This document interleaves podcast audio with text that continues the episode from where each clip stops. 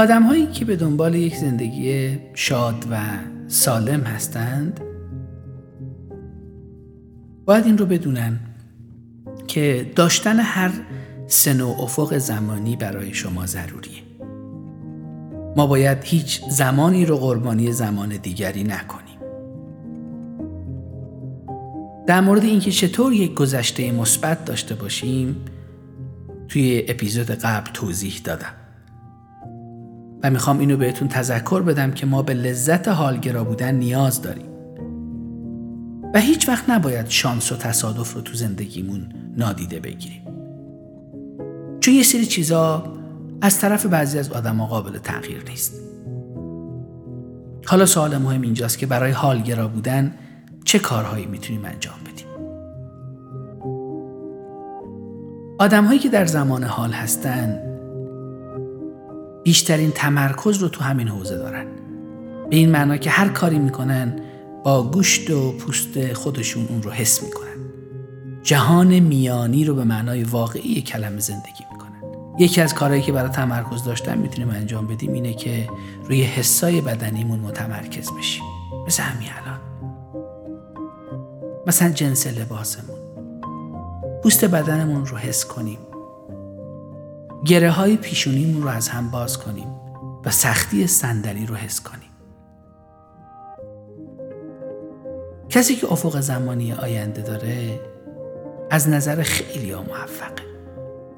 اما برای داشتن افق زمانی آینده چیکار می‌تونیم انجام بدیم؟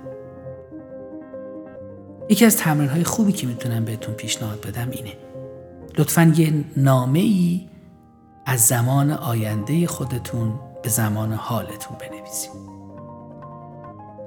انگار اون من آینده به من زمان حال یه حرفهایی شاید بزنه که برای شما جالب باشه. پیشنهاد دیگری که برای شما دارم اینه که برای مشخص کردن مسیر زندگیتون ازتون می‌خوام فکر کنید مردین و مردم هم الان تو تشییع جنازه شما فکر می‌کنید که مردم چی در مورد شما میگن؟ اصلا دوست داری مردم درباره شما چی بگن؟ و فکر می‌کنید فصل های آینده کتاب زندگی شما چی باشه؟ همونطور که دارید مرور می‌کنید فصل های گذشته کتاب زندگیتون و فصل کنونیش رو اسم براش انتخاب بکنید. ما می‌تونیم به عنوان یک انسان اهل رشد یه عنوان خوب برای کتاب زندگیمون انتخاب بکنیم. که به هر سه زمان اصلی و زیر هاش توجه بکنیم.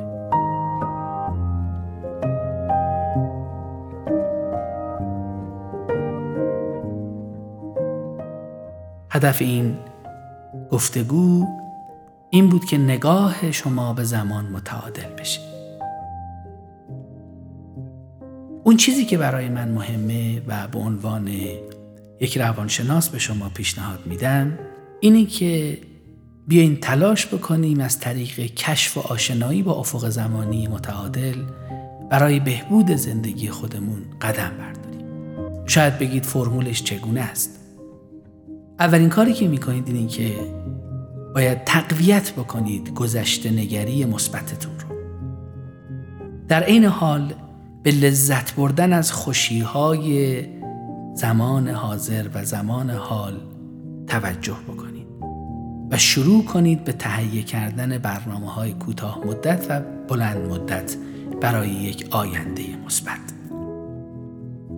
توی این گفتگو در مورد این حرف زدیم که چشمانداز زمانی چیزی است که باعث میشه آدم ها تو زندگیشون نحوه برخوردشون با احساس شادی و غم فرق مخصوصا الان که در دورانی هستیم که فشار زمانی برای همه ما زیاده و در یک ملال موقعیتی قرار داریم. گفتیم گذشته گرایی دو تا حالت داره. گذشته گرایی مثبت و گذشته گرایی منفی.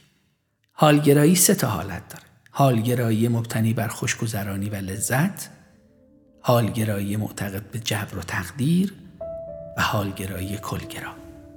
و آینده هم دو تا حالت داشت. آینده مبتنی بر هدف یا آینده شخصی و آینده مبتنی بر ماورای آینده متعالی. اگر بخواید یک افق زمانی متعادل برای خودتون بسازید فرمولش اینه. یک روی گذشتگرایی مثبت تمرکز کنید. حتی در مواجهه با گذشته منفیتون تلاش کنید اون رو تبدیل بکنید به یک گذشته مثبت. پس می‌تونیم هم روی گذشته گرایی مثبت و روی گذشته گرایی منفیمون تمرکز داشته باشیم. و از گذشته گرایی منفی به گذشته گرایی مثبت حرکت کنیم. گام دوم اینه که برای زمان حال سعی کنید حال مبتنی بر لذت و خوشگذرانی رو تجربه بکنید. مخصوصا به لذت های زندگی هرچند کوچک توجه کنید. و برای آینده حتما آینده هدفمند و شخصی رو انتخاب بکنید.